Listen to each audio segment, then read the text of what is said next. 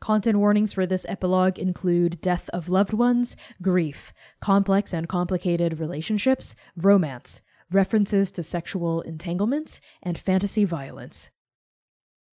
Epilogues Part 8 Dewey Quurk.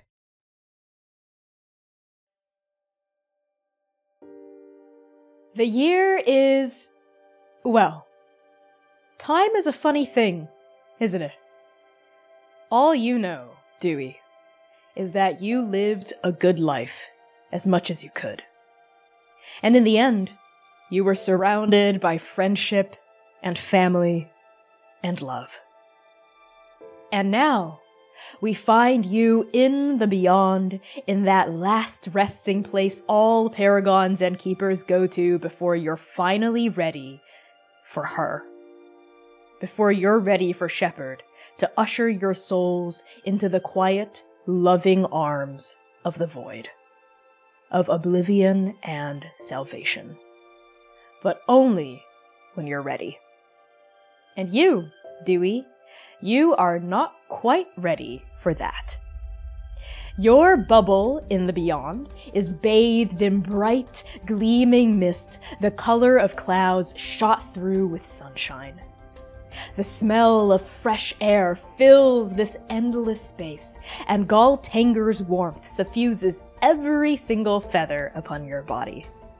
Here, you have everything and anything you could ever need and ask for. A seaside cottage, with Uhanian waves lapping against a sandy Nabalian shore, a workbench perched upon luscious green grass, a kitchen perennially stocked with fresh ingredients and a pantry full of your favorite food. There's something else here, too. Something that wasn't in your bubble when you arrived, but that you built with your own hands after feeling like something in your beyond was amiss. The observation deck is made of wood as far as we can tell, and extends past the gently lapping water like a dock, eager to embrace the hull of a ship.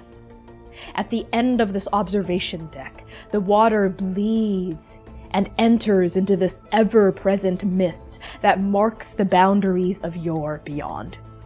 Of course, you have your theories that what you see is only what you see, and that the real beyond, if there even is a real beyond, is beyond even your perception as a paragon. But nothing about this feels deceitful. In fact, it all feels so real, so right, so you. Dewey we find you at the edge of this observation deck, bathed in the glowing fog of the beyond. Why don't you tell us what do you look like, and how are you trying to peer past this mist?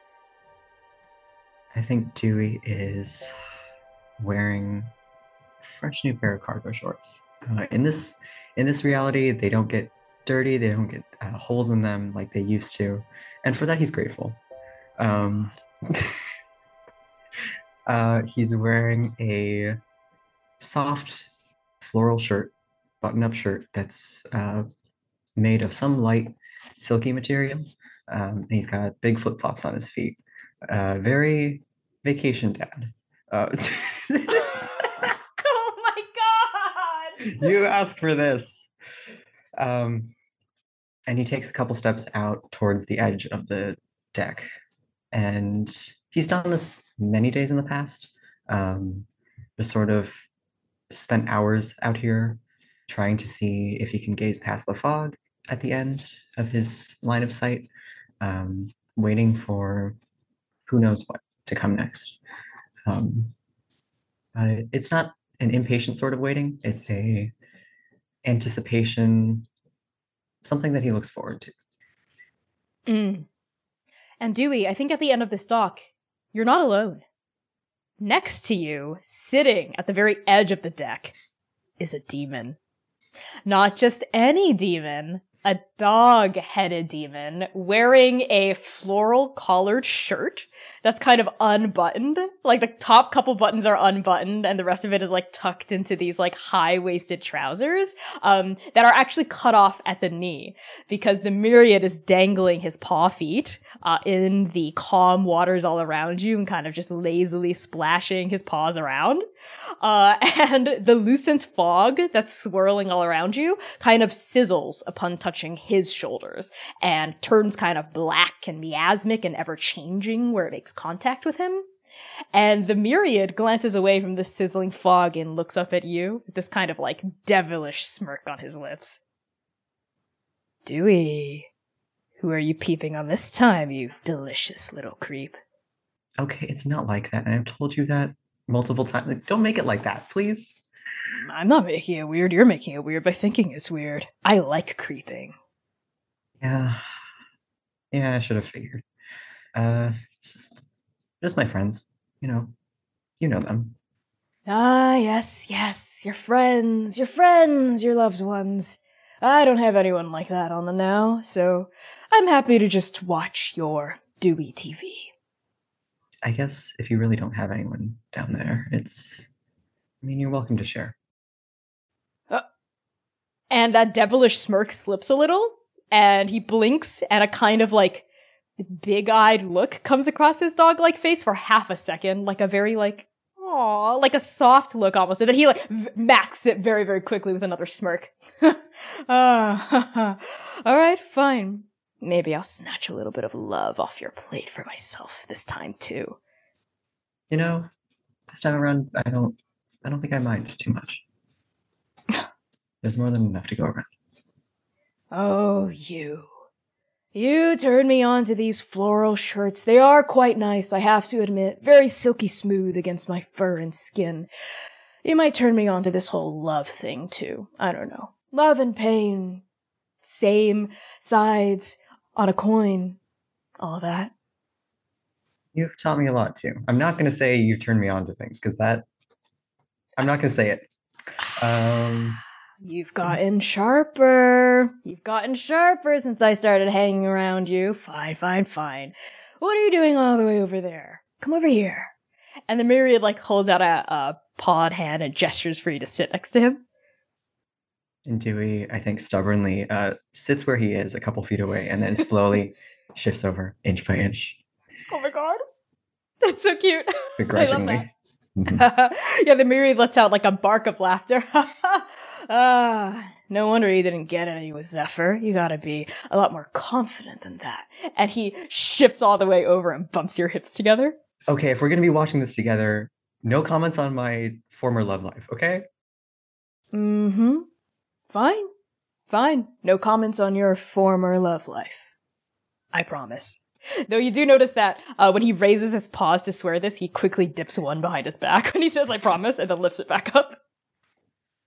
Uh, and at this point, the fog in front of the two of you, it swirls, it swirls, it swirls, it, it thins out, and then it finally parts like a curtain to reveal a glowing sliver of the now.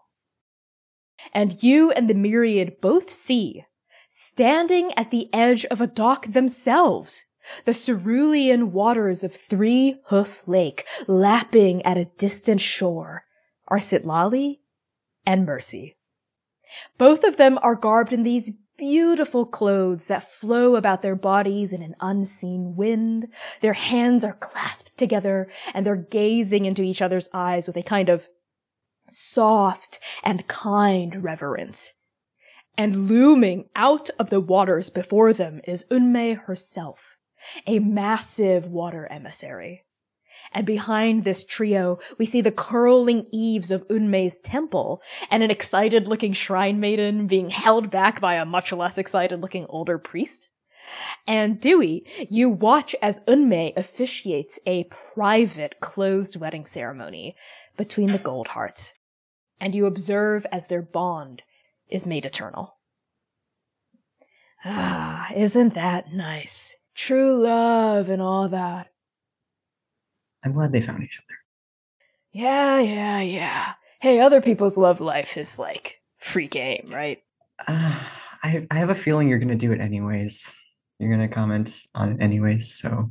Damn right. You can't control me. I'm a demon. Besides, the Beyond is my stomping grounds originally. Fine, I'll play by your rules.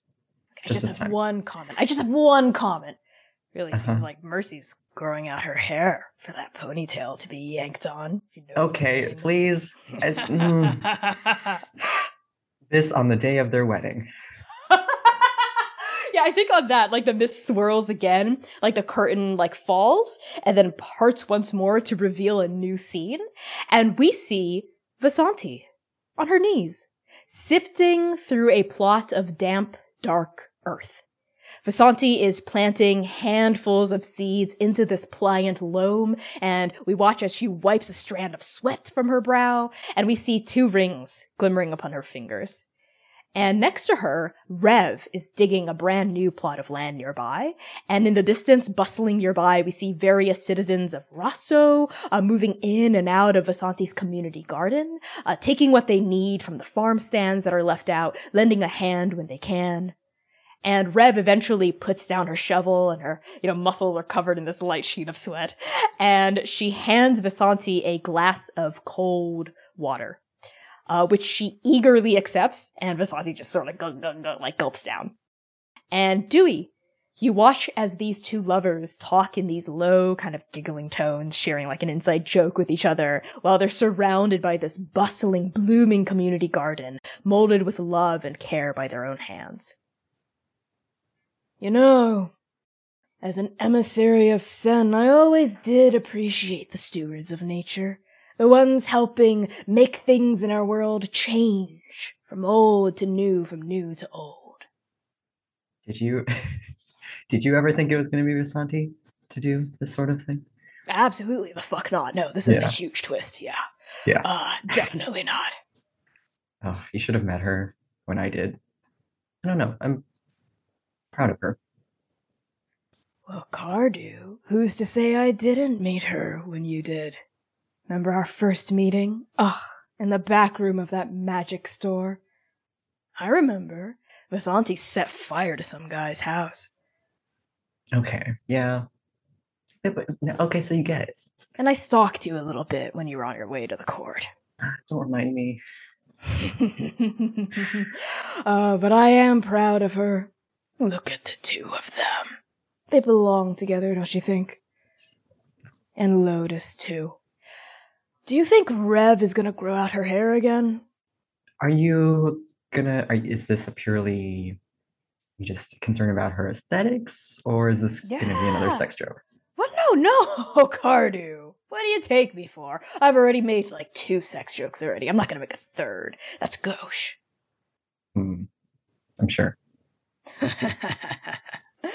all right, all right. Next, uh, the myriad says, sort of waving a paw, and the curtain falls, and then parts again. And upon it parting, we see Gentle strolling through the streets of Dabathati, and they're getting stopped like every two feet by a very grateful, starry-eyed citizen of the capital. But every time Gentle's really nice about it, like really kind, really generous, actually lends an ear, lends a hand whenever they can. Uh, but they also always keep a hand open for Wu Ming, whose fingers are intertwined with theirs. And these two newly minted partners are kind of walking side by side down this busy Dabathaji street. They're buying spicy kebabs from local vendors. They're checking out craft stores. They're investigating the latest tea blends in the capital. And hanging from their hips are a mask, each, carved in a kind of similar fashion to each other. And following a half step behind both of them is Bud, who gets all the pets from everyone all the time. And Dewey, you watch as Gentle and Wu Ming both kind of reach down to pet Bud's head at the same time, and their hands brush once more, and their eyes lock on each other, and in the middle of this busy Dabathati street, they smile, and Wu Ming leans in, and Gentle leans in, and they kiss. Wow. Look at all of your friends getting busy. Do you have to call it that? Please. It was it was cute and romantic. Locking lips, trading spit. Ugh. I still have to get my kicks out of these little pleasures, these little torments, Cardew. You have to abide me. No escape for me. no escape from me, indeed. And the myriad actually throws out an arm and like puts it around your shoulders and pulls Mhm. you close on that. And I think Dewey sort of tilts his head towards the myriad in a, ugh, and like rolls his eyes at the same time. yeah, and the myriad sort of like cocks his big dog like head to one side, and as he does, like the curtain of mist falls again, and when it parts once more, uh, we see your business partner, Jerron, sitting on the roof of the Tower of Risk and Reward. And above Jerron's head, framed by their single still remaining horn, is the night sky and it's a dazzling canvas of stars and purple nebulae and galaxies. And next to him, we see Kane on one side and Oka on the other. And Jerron's two lovers are leaning against either shoulder, and all three of them are just talking. They're just talking. Kane is giggling about the latest Rosso drama that they started. Uh, Oka is giving them all an update on Shepard, and Jerron is talking about his school the Academy of Entropomancy. They talk about the students, uh, the best pupils, the ones that are kind of lagging behind, changes they want to make to the syllabus, the upcoming progress meeting that's kind of stressing them out uh, with the Greater Tilongan Board of Academic Ethics and Standards. And Kane at this point makes a kind of like sly remark about Oka pulling strings as Trueborn, and Oka kind of jabs back, and all three of them laugh. And Dewey, you watch as their conversation just sort of winds into the evening, late, late, late, until the very last of the stars vanish from the sky and Galtinger's rays begin to illuminate the horizon. You know, I'm with Kane on that. It's only cheating if you get caught. True in academic settings and romantic ones. No, wait. I take What? issue with that. Really? Do you? You know I do. You have to know I do. I'm just kidding, Cardew. You know me. Mm, Loyal as a dog. Rule follower. Mm, I didn't say that. Mhm. Mm-mm. Ah, you're the old ball and chain I can't get rid of, huh? You're the one who bound yourself to me, so Shut up. Next. and the myriad very quickly like flicks a paw and whoosh, the curtain closes on that. And the mist parts once more to reveal Voska. Voska is leaning against an old, wet cypress tree in the depths of the Court of Ravens. The smell of river water, drenched soil, and moss is thick in the air. This cypress tree is the central monument within a swampy cemetery. It's an ancient old court graveyard with tombstones so eroded you can barely make out the names. Voska is not alone. To her left, we see Rev, and to her right, we see In Memoriam of the Lost. And these two old friends, separated by multiple degrees of life, death, rebirth, undeath, are making a tentative reconnection in the wake of the returning stars. And Dewey, you watch as Voska facilitates that reconnection, guiding these unsure old friends from word to word, helping them find the right phrases to say, the right strings to pull on, the right truths and feelings to honor. After all, Voska is Andake's famous Cupid. I'm sensing a common theme here with all of your friends. All this love stuff. I don't know. Listen, I don't know who curates these tableaus uh, from the beyond. I, I'm not in control. I, I guess this is just, just what they're doing with their time. Well, time is such a funny thing here. That's fair. but it does make me feel kind of wistful. You know, if you were to gaze into a tableau of my past with all the people I've wronged, uh, hello there, Revenant. Right, she can't hear me. It would be a lot less kissy kissy, touchy touch, feely feel than this, and a lot more stabby stab. So I guess this is uh, being curated for me, obviously. Well, yes, this is your beyond bubble. So what are you doing here? Hmm? But you know what I'm doing here, Cardew. Don't make me say it. Oh, I, I have no idea what's going on. Oh, you know me. I'm so good at inflicting physical pain. And he like pulls out a like sharp claw, like close to your face. But you're so good at making me feel emotionally fraught. Taunting and teasing me with, what are you doing here? What are you doing here? You know damn well what you do to me when you say that. And I think Dewey perhaps didn't expect this level of vulnerability and sort of um, turns a little bit red and focuses his gaze back on Voska. and you see Voska has like pulled out a flute and is like playing a tune as Rev and Mori like tentatively reach out a hand and like carefully touch fingers together right under Voska's sort of administration. And the myriad watches this, so do you. There's like a moment of silence as the two of you just observe this coming together of old flames and myriad sort of looks at you from one side of his uh from one side of his gaze. But you know me. I'm a sucker for pain. And the mist thickens and like wipes the scene away.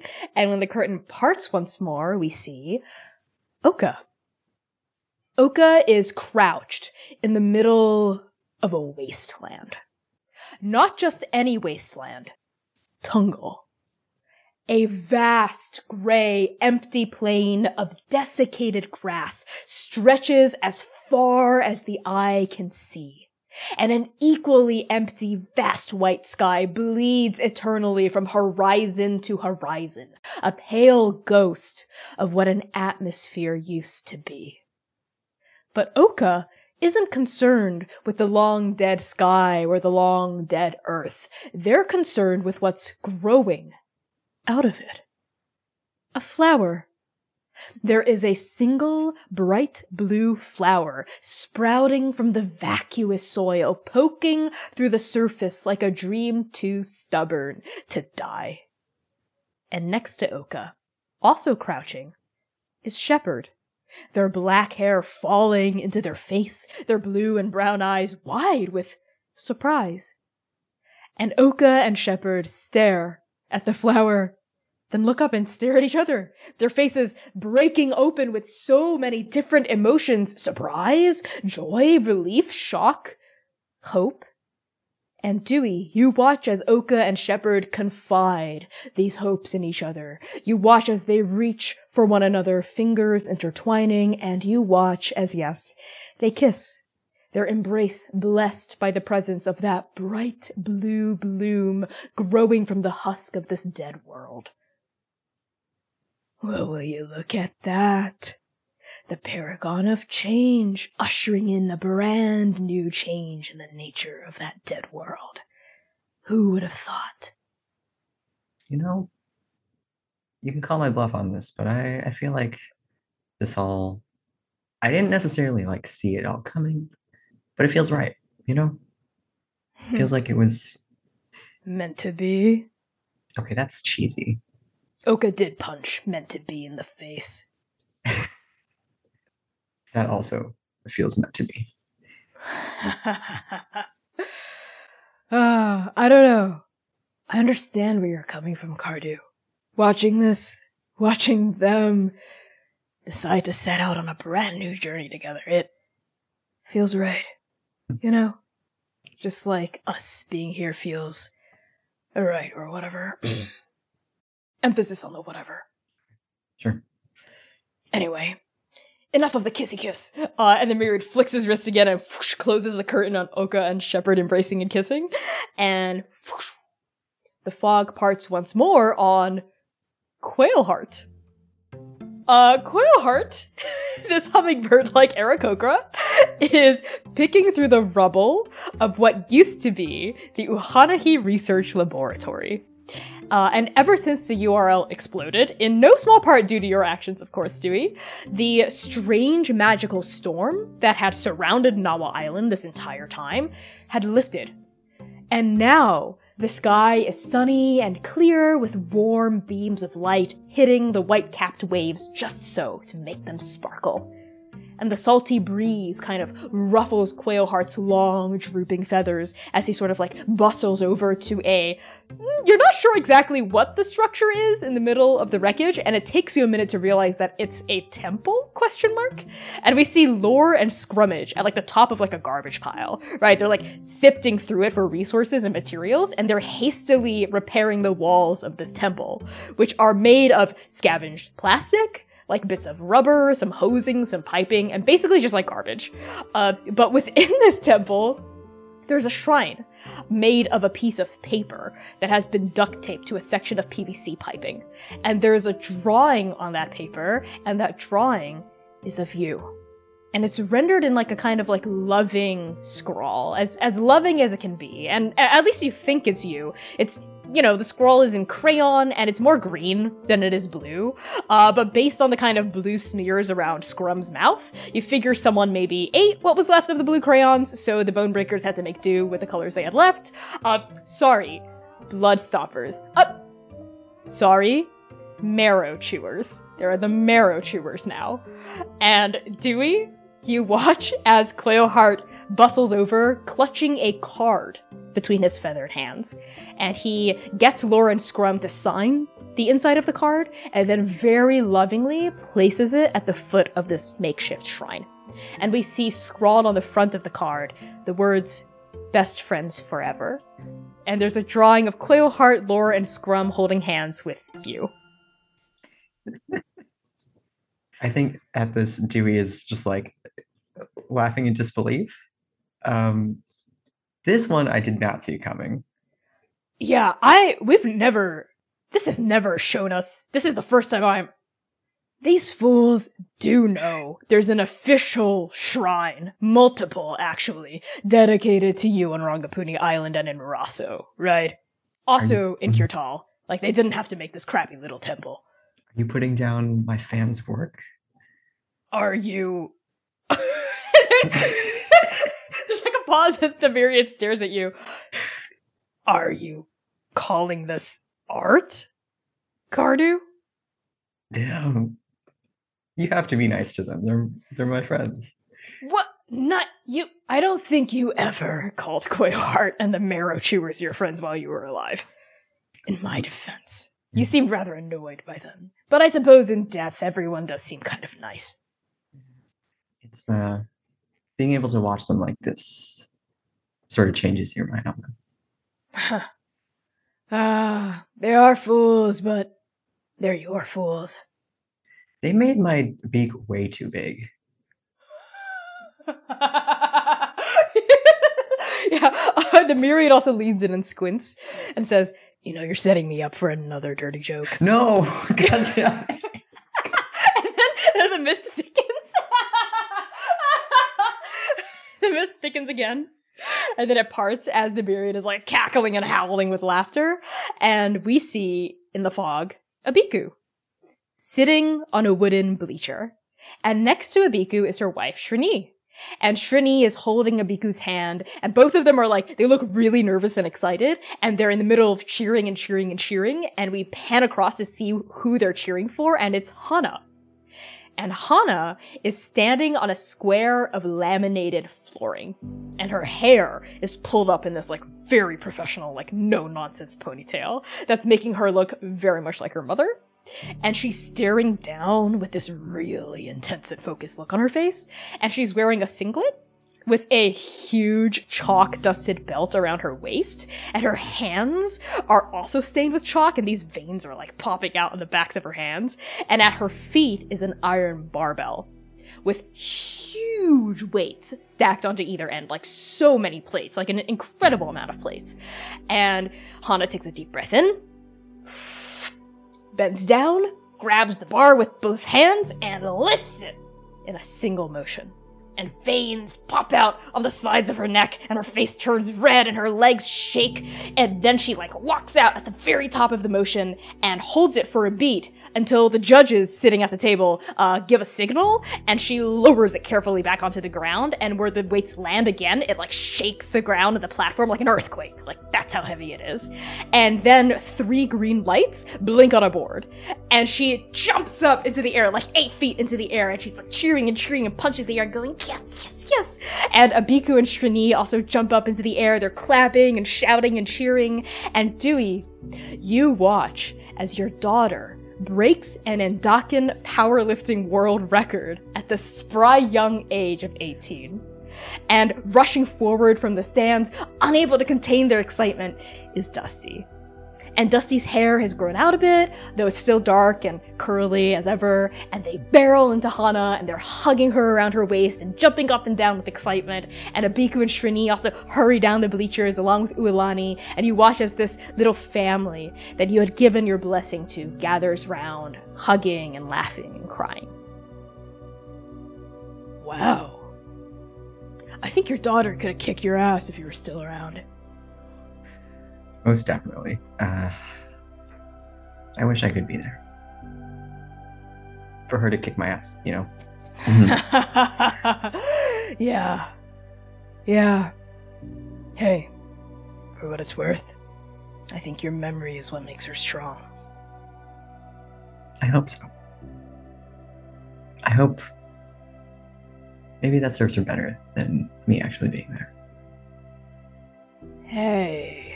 And the myriad leans in and actually like puts a hand on your knee and like looks at you seriously, like away from this veil. Hey, Cardew, what do we say about that kind of negative self-talk? It's only sexy if I do it to you, not if you do it to yourself. This is no. and he, he, he like gives the myriad a little bit of a, a playful slap. I'm glad and as happy as a demon can be that this is the way things shook out, and it was what needed to happen, Cardew. But, but I'm sure she misses you. All of them miss you. You can feel it, can't you? I think so. She's a good kid. He's a good kid too. They're all good kids. I mean, I'm a timeless demon, etc., etc. They're all good kids. They're fine and good with the family they do have in the now. They would have been fine and good with you if you'd survived. Both are true, I think. I think so. And hey, what matters isn't what could have been, it's what did. And what we're doing about it now, eh? And that record. That matters. Oh my gosh, I'm so proud.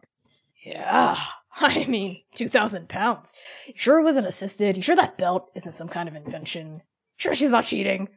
I didn't make it. I don't know. oh, look, it's changing again. And the myriad leans in and like the mist thickens, and then it parts to reveal Hana operating a buzz saw. And the myriad kind of leans in over the word, the bzzz, and goes, maybe we're watching her cheat her way into winning that world record, huh? And Hana's wearing a sturdy face shield, uh, these thick leather gloves, and a heavy apron. And she's moving like a length of wood down the blade of the saw, and these like wooden chips and dust is flying through the air. And then the door to her workshop opens, and in comes Tonga. And Hana senses Tonga entering and like stops operating the buzz saw, and the big whir dies down. And Hana turns around, kind of flicks up her face shield and smiles and waves as Tonga approaches. And Tonga examines Hana's work, sort of like nodding here and there, like looking very impressed at whatever she's creating. And you watch as your old friend uh, claps your daughter on the shoulder and gives her some notes, some places where the work can improve, some places where it's already perfect. And Hana nods very seriously and studiously and is like jotting the notes down on a pad by her workbench. And then someone else comes into the workshop and both Tonga and Hana turn around and they greet Uilani with these big smiles. And Uilani also has an apron on, though it's of the culinary variety, and she's beckoning her two loved ones in for dinner. And Hana very quickly and excitedly takes off her gloves, her apron, her helmet, really excited to eat, as Tonga approaches Uilani with a grateful smile. And Dewey, you watch as the two women kiss, and they intertwine their hands together. And upon their fingers, we see matching glittering rings. This is not how I expected that to go. Yeah, I, I feel like we missed. I think we Uh-huh. missed a couple of scenes between Uh-huh. the last time we checked in and, and huh. You know, I, I bet they both say this is what Dewey would have wanted. You know, for them to be happy. Aren't you happy Uh-huh. for them, Dewey? No, I am. I I'm glad it worked out. Um, for their sakes, perhaps it's best they don't mention me in the uh, in the context of their marriage. What does that mean, I- Cardew? I don't In know. the context I- of their marriage? I don't. I'm just gonna let them have this. well, they both did love you, and I think they both still do. That's definitely at least one thing they have in common. Hmm. Speaking of loved you and still loves you, and the myriad sort of nods at the scene as we see like these three women like go to the dinner table where we see they have a special guest that they've invited over, Zephyr.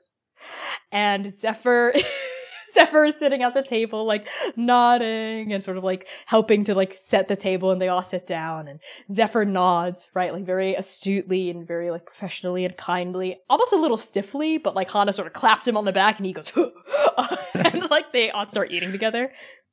And will you look at that? Now this is a little bit strange. I wonder if they have a book club or something. Oh my gosh, that might be cute. Maybe that's what it is. Book club for people who once loved Dewey Quurk and still do. Mm, That's everyone we've seen so far. I'm glad they're they've all found their people. Yeah. Hey, cheer up. And the myriad sort of like moves his like hand from your knee to like to your back again and like pats you, not like kind of hard like he does sometimes, but like kind of gently even. They'll be here soon. You know, soon being relative and all that. Sure. What? I don't even know how long we've been here. Well, I know we've been here longer than ever. I'm happy to stay here for a while longer, I guess. Yeah. However long we both need. Mhm. Till you're ready. And Dewey, time does pass. Here in the beyond. At least you think it does. Like I said, time is a funny thing when you're dead, but you're pretty sure it passes. And as it does, one by one, just like the myriad reassured you as would happen, your friends come home.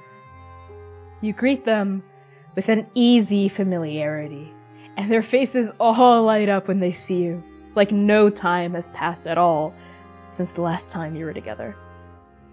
And Dewey, tell me, how do you usher your friends into the beyond? I think it's like you said, like he's been waiting a thousand years, and at the same time, like no time has passed. Um, it's easy, it's familiar. He brings them into the house. Uh, he serves them up uh, a bowl of soup he's cooked every time, and it's like it's like when you visit your parents' house, and they're always just happy to see you and every time he says, you know, stay as long as you want. And over time, the deck gets more and more crowded, and the myriad helps you build it out to be bigger, to hold more people, to sustain all the love and friendship that comes to join you as time goes on and on and on. And then, in the middle of all of this, or perhaps before all of this, or after all of this, remember, time is such a funny thing here the mist parts once again to show you, Dewey, another sliver of the now. Dusty is sitting on the front porch of Shepherd's homestead, He's alone out here, but not lonely. He's gathered his knees close to his chest, and he's leaning against the back of the stairs. He's gazing up at the night sky, the millions and millions of bright, bright stars reflected in his own dark eyes. And Dewey, you watch, and you listen, as your child whispers a prayer up at you. Hey, uh, Dad?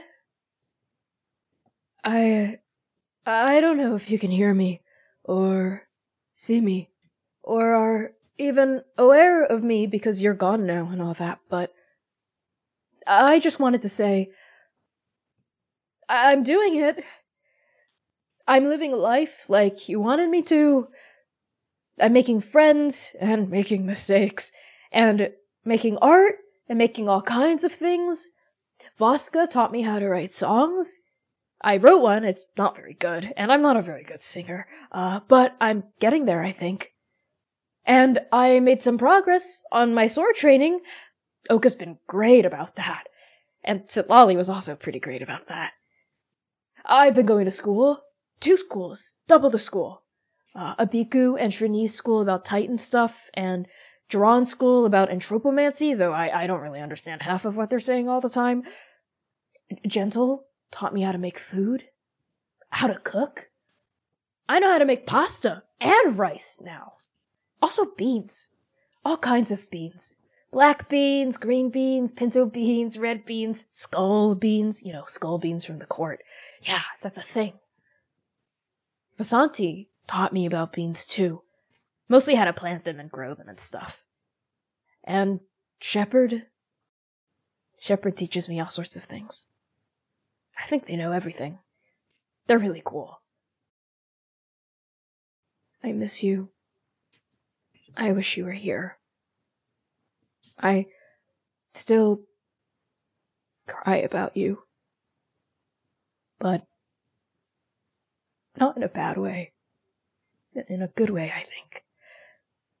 And if you're watching, uh, if you're listening, if you can see this or feel this or sense this or whatever, um, then I want you to know something, Dad. I want you to know that I'm okay. And thank you. And I love you. I love you too. Dewey reaches out a hand towards this scene that he can't quite touch. As you reach out a hand, we push into Dusty's perspective as he's looking up at the night sky, and as soon as you reach out that feathered hand, a shooting star crosses over the night sky, and Dusty sort of blinks up, his eyes full of tears that don't quite fall, and as that shooting star crests across the atmosphere so bright and then disappears against the western horizon, he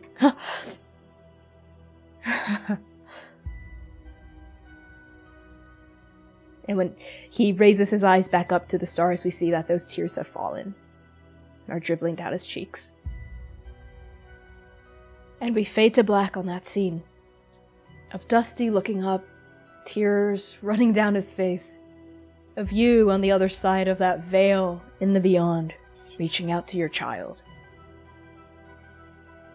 And then we cut back to the porch. Yes, back on Shepherd's porch. There is a noise. A whisking, swirling noise, like a rift tearing open in the fabric of a cosmic ocean. And Dusty, startled, like sniffles, wipes his face, and, and, stands up very quickly, eyes going wide as he whirls around and stares at a person stepping through a portal, through a rift. And that person says, Dusty, we need you.